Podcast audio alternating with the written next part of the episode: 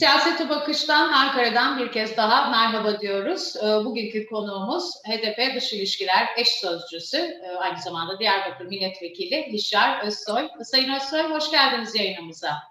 Hoş bulduk, teşekkür ederim. Ee, Türkiye'nin gündemi çok yoğun, ee, iç gündemi yoğun ama bir o kadar da dış politika gündemi var. Sizinle biraz hem HDP'nin kapatılma e, iddianamesi hazırlandı. Onunla ilgili gelişmeler hem dış politikada ve bu ikisi arasındaki bağı da aslında konuşmak gerekiyor herhalde. Ee, şimdi kapatmayla başlayalım. Direkt sizin gündeminizle başlayalım istiyorum. Türkiye'nin de tabii aynı zamanda gündem maddesi. Şimdi iddianame hazırlandı. 31'inde de muhtemelen ilk inceleme yapılacak. Kabul edilip edilmediğini göreceğiz. Ee, ama iddianame konuşuluyor ve orada dış politika açısından çok dikkat çekici bir ifade var. HDP'ye dair bir e, suçlamalardan biri hiçbir milli meselede deniliyor. Türkiye Cumhuriyeti Devleti yanında yer almıyor. Hep karşısında yer alıyor. Haklı olup olmadığına bakmaksızın. Üstelik ön kabulle onların safında yer almayı tercih ediyor. Böyle mi oluyor? Ya öncelikle tabii bu savcı bir hukuk insanı mıdır, siyaset insanı mı? Bu gerçekten tuhaf yani. Şimdi sana mı kalmış HDP dış politikada nasıl tavır alacak? Bu çok ilginç bir durum öncelikle. Yani bu bir delil falan da olamaz. Onun dışında HDP olarak biz çok açık, net e, Erdoğan'ın ve Devlet Bahçeli'nin e, agresif, e, militarist, yayılmacı dış politikasına karşı olduğumuzu her platformda ifade ediyoruz. Biz bir siyasi partiyiz ve Türkiye'nin hem bölgede hem küresel olarak daha barışçıl politikalara katkı sunabileceğini düşünüyoruz. Ama işte Libya, Doğu Akdeniz, Suriye'den Kafkaslara kadar e, yani her tarafı e, savaş alanı gibi düşünen e, son derece militarist, saldırgan bir dış politika var ve biz kesinlikle bunun parçası olmayacağız. Bunun için gurur da duyuyoruz kendimize. Kolay bir şey değil. Yani herkesin savaş çığırtkanlığı yaptığı bir noktada barışçıl dış politikayı böyle kararlı bir şekilde savunmak öyle her babaydın harcı değildir diyeyim.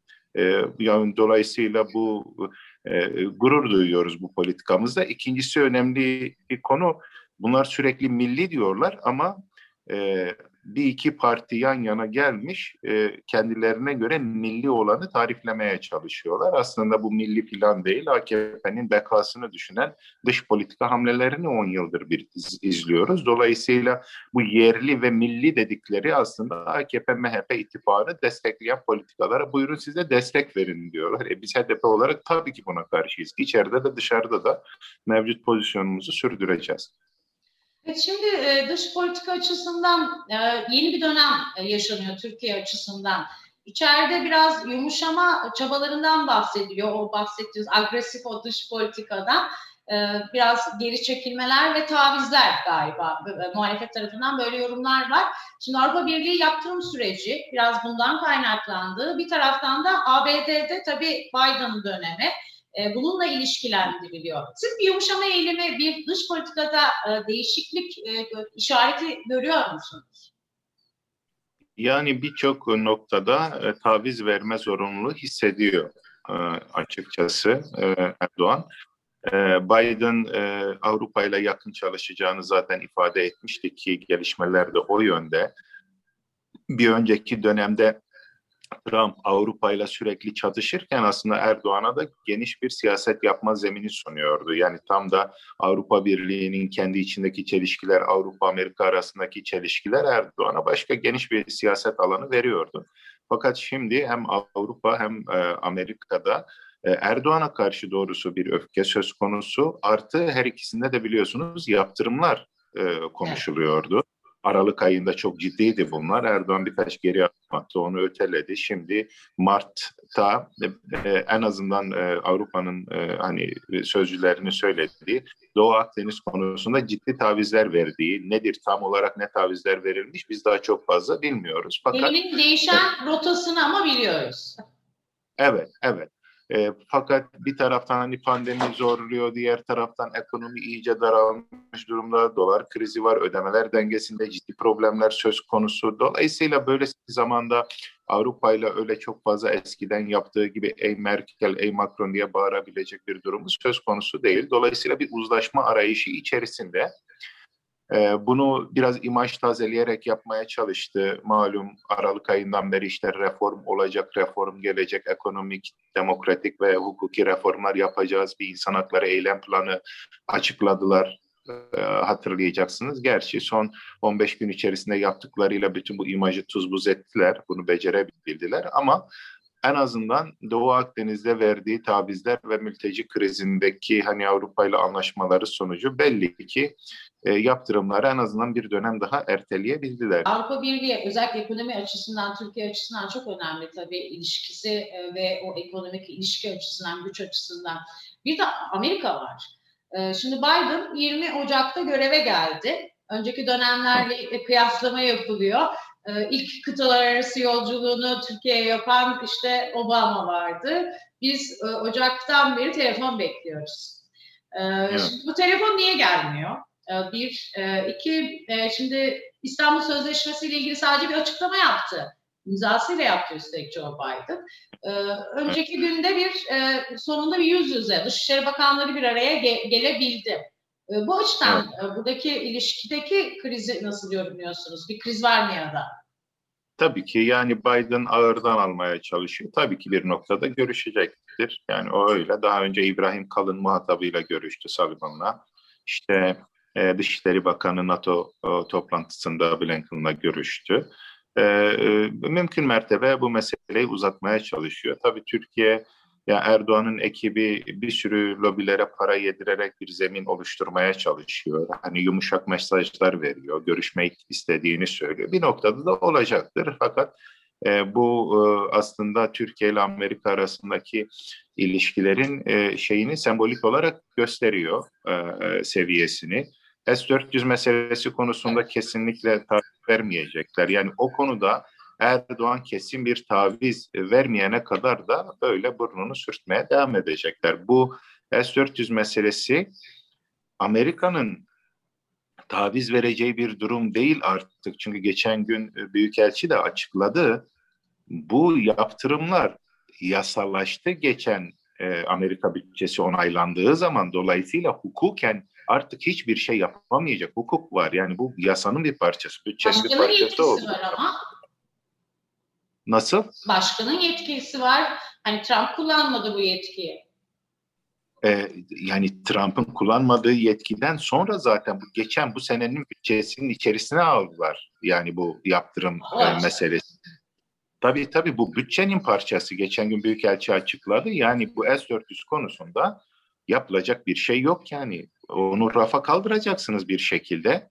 E, yoksa e, hukuku uygulamak zorun, zorundayız diyor. Ama bizim görebildiğimiz kadarıyla hükümet kanadından da başka e, başka hani mesajlar geliyor. Mesela Hulusi Akar S-400'leri... Girit modeli evet. Evet hani dedi ama karşılığında bir şey almak istiyor. Suriye'de siz Kürtleri satın diyor açıkçası Türkiye e, Kürtleri bir köşeye bırakın, ben de S-400'leri bir köşeye bırakayım. İleride muhtemelen böyle bir noktaya da gidebilir yani. E, yani fakat S-400'de Kürt pazarlığı mı var? Tabii tabii tabii S-400'de Kürt pazarlığı olacak. Yani benim elimde bu. Tamam S-400'ü kullanmayabilirim, Girit modeli yapabiliriz, başka bir yere gönderebiliriz. Ama bakın e, Türkiye e, o S-400'leri Rusya'dan aldığı zaman sadece güvenlik için falan almadı. Rusya'nın Suriye'de özellikle artan pozisyonunu da görüyor. Ama şimdi S-400 meselesini bu şekilde rafa kaldırır ve Ruslarla bu defa karşı karşıya gelirse bunun da kendisine başka türlü bir faturası olacaktır. Yani Libya'da, Suriye'de, Kafkaslar'da vesaire. Dolayısıyla hani o anlamda sıkışmış bir durumda Rusya ile Amerika arasında ama nihayetinde bir NATO ülkesi Türkiye istedikleri tavizleri alabilirlerse yani özellikle Suriye'de Kürt meselesinde hani ciddi taviz koparabilirlerse Amerika'da iki buçuk milyar dolara mal olmuş. Çok mu önemli? Bir köprü burada 20 milyar dolara mal oluyor. Yani iki buçuk milyar dolara Kürt meselesini Suriye'de istedikleri gibi kapatmak Türkiye için çok ciddi bir meblağ falan değil yani. Gerekirse 15-20 e, milyar dolar, 30-40 milyar doları da gözden çıkarır. Yeter ki Kürtler orada bir statü sahibi olmasın, Irak'taki Kürtler gibi. Dolayısıyla e, şu an Amerika ile hani alttan çok fazla hani lobi yapıyorlar, görüşmek istiyorlar. Fakat Biden kesin anlamda özellikle S-400 konusunda ciddi bir taviz görmeden çok yanaşmıyor, alttan alıyor. Ee, bir bakalım yani süreç bir noktada tabii ki görüşecekler. En nihayetinde Türkiye bir NATO ülkesi Biden hani şey yapmayacak. Bunu da çok abartmamak lazım. Yani yarın otururlar birçok konuda tavizler olur. Yine anlaşırlar da. Bu açıdan hani böyle çok fazla beklenti de oldu Biden'dan. Onu da yeri gelmişken söyleyelim. Biden çok böyle hani demokrat, demokrasi insan hakları konusunda çok kaygılı bir insan filan da değil açıkçası. Yani onun başkan yardımcısı olduğu dönemleri biliyoruz vesaire. Evet. Fakat Trump Trump o kadar kötü bir başkanlık yaptı ki Biden kurtarıcı gibi oldu bütün dünyaya, herkese yani. E, real politik gereği biraz böyle şu an burun sürtme diyebileceğimiz bir durum. Bir noktada zorlayıp tavize çekmeye çalışıyorlar.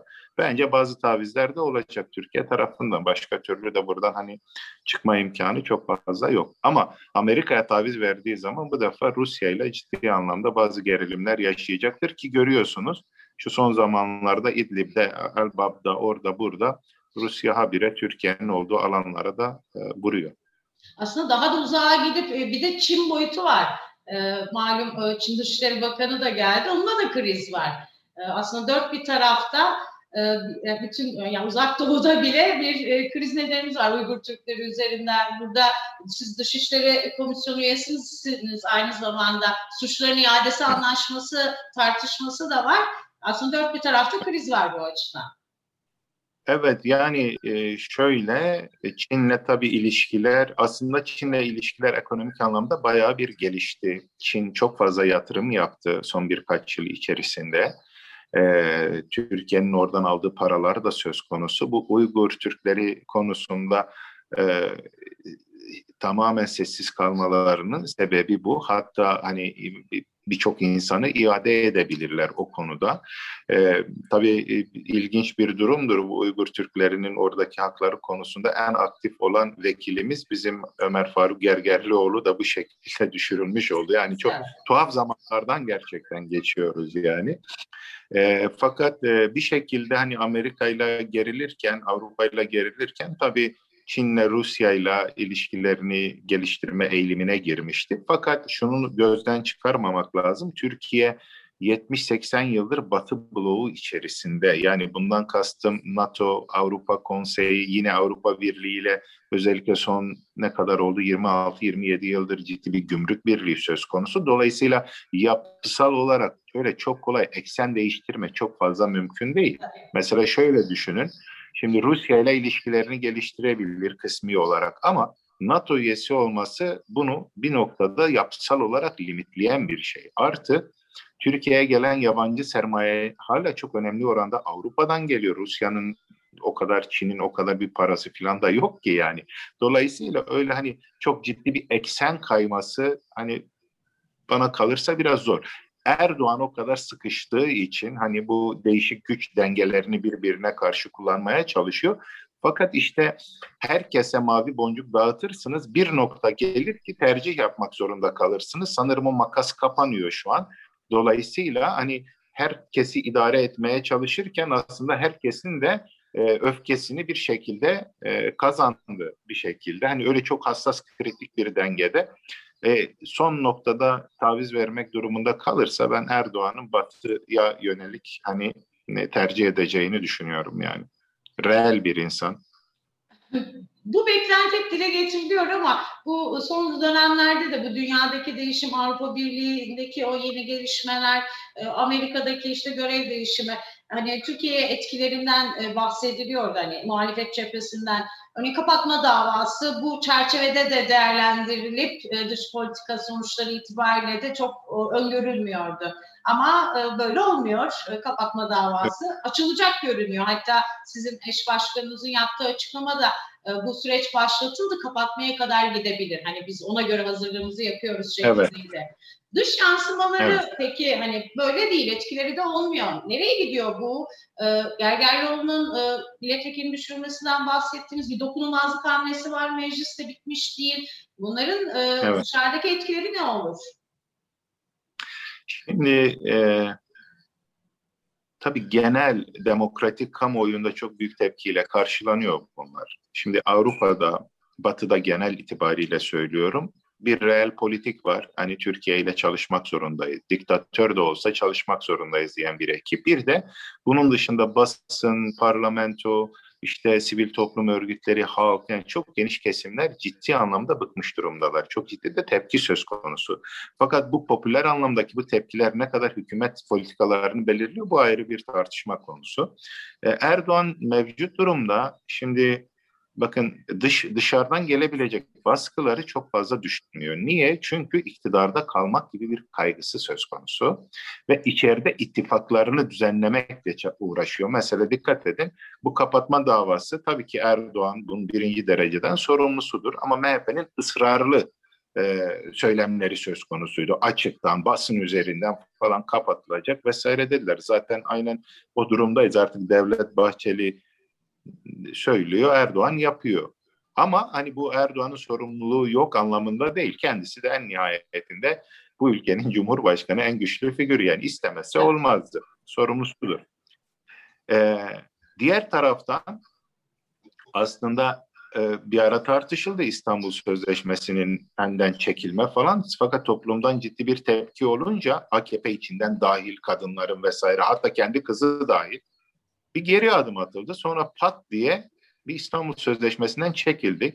Oğuzhan Asil Türk'le yakın zamanda biliyorsunuz bir görüşmesi olmuştu. Yani o hala Saadet Partisi eski muhafazakar çevrelerden e, onların açık talebini yerine getirmiş oldu. Yani bütün dünyayı ve kadınları da karşıma alsam ama Erdoğan şunu biliyor ki yeni ittifaklar kurmak zorunda. Bakın şu mevcut ittifak yetmiyor. Bunu yani MHP ile kurduğu bu ittifak Büyük Birlik Partisi, MHP vesaire yetmiyor. Çünkü İstanbul seçimlerinde biz bunu gördük.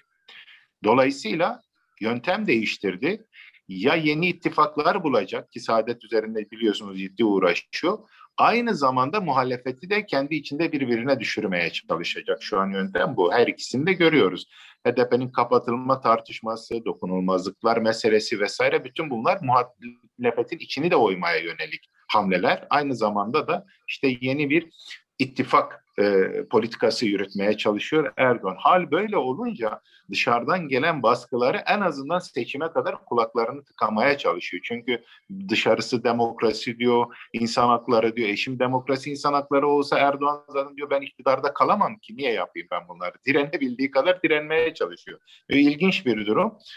Avrupa Konseyi Parlamenterler Meclisi'nin geçen gün daimi komitesi toplandı ve son 5-6 aydır özellikle bu mahkeme kararlarının uygulanmaması, Kavala ve Demirtaş kararlarının. Bunu soracaktım ben de. Evet, yani şu an Avrupa Parlamentosu'nda, Konseyi Parlamenterler Meclisi'ndeki bütün gruplar e, Türkiye'nin artık üye olup olmadığına karar vermesi gerekiyor noktasındalar. Yani bütün kırmızı çizgiler açılmış ve Türkiye'nin Avrupa Konseyi'nden atılma tartışmalarını başlatmak isteyen çok fazla sayıda insan var. Ki biz bugün e, e, eş başkanımız Mithat Sancar'la birlikte Avrupa Konseyi Genel Sekreteriyle bir online görüşme yapacağız.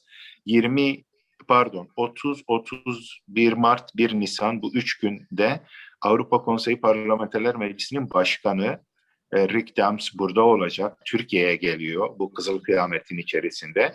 E, özellikle işte Türkiye'de siyasi çoğulculuk, bu kapatma davası, yine İstanbul Konvansiyonu'ndan çekilmesi, mahkeme kararlarının uygulanmaması gibi temel konularda Türkiye'li yetkililerle, parlamentodaki gruplarla görüşmek için buraya geliyor e, Avrupa Konseyi'nde ciddi anlamda şey artık bir Türkiye'den bakımlık var. Neredeyse yani atalım gitsin Türkiye üyelikten. İlk defa biz böyle bir tartışmaya şahit oluyoruz.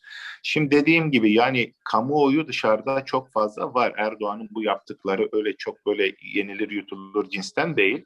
Fakat diğer taraftan Merkel ve ekibi ona yakın çalışan Avrupalılar da efendim işte dediğim gibi mülteciler meselesi, Doğu Akdeniz'de kimi tavizler, ticaret vesaire işimize bakalım. Zaten umudu kesmişler. Türkiye halkı zaten demokrasi, insan haklarını hak etmiyor diyen bir mantık da gayet oryantalist bir mantık da bayağı hakim olmuş durumda.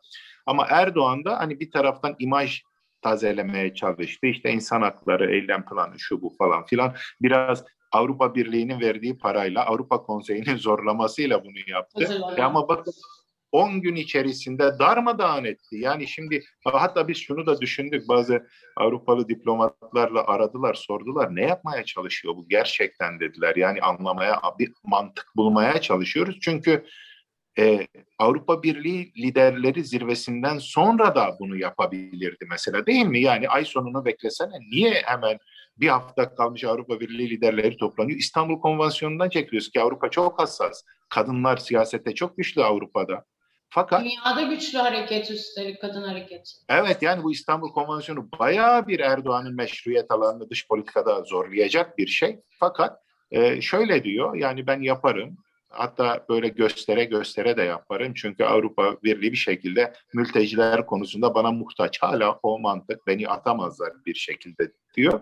Fakat e, yani kısa vadede Erdoğan zaman kazanmaya çalışıyor. Seçimlere kendisine atmaya çalışıyor. E, ondan sonra tabii ki biliyorsunuz son derece pragmatisttir. Bugün dediğini yarın inkar edebilen birisidir. Bakın Mısır'la görüyorsunuz ne yapıyor. Yani Sisi karşıtı yayın yapan bütün gazetelere yapmayın diyor. Hani evet. yarın muhtemelen bilmiyorum artık Sisi kardeşim de der mi demez mi onu da bilmiyoruz yani. Hani çabuk dönebiliyor dış politika konusu. O da son derece real pragmatist davranıyor. Fakat e, e, şeyi yapacaktır. Yani Erdoğan iktidarda kalmak için dışarıdan gelen baskıları mümkün mertebe frenleyip içeride ittifaklarına ağırlık verecektir. Yani dünya bana İstanbul Sözleşmesi konusunda e, hani baskı kurabilir fakat benim saadete ihtiyacım var ya da muhafazakarlara ihtiyacım var gibi bir mantıkla hareket edip bir seçime yaklaşıyoruz.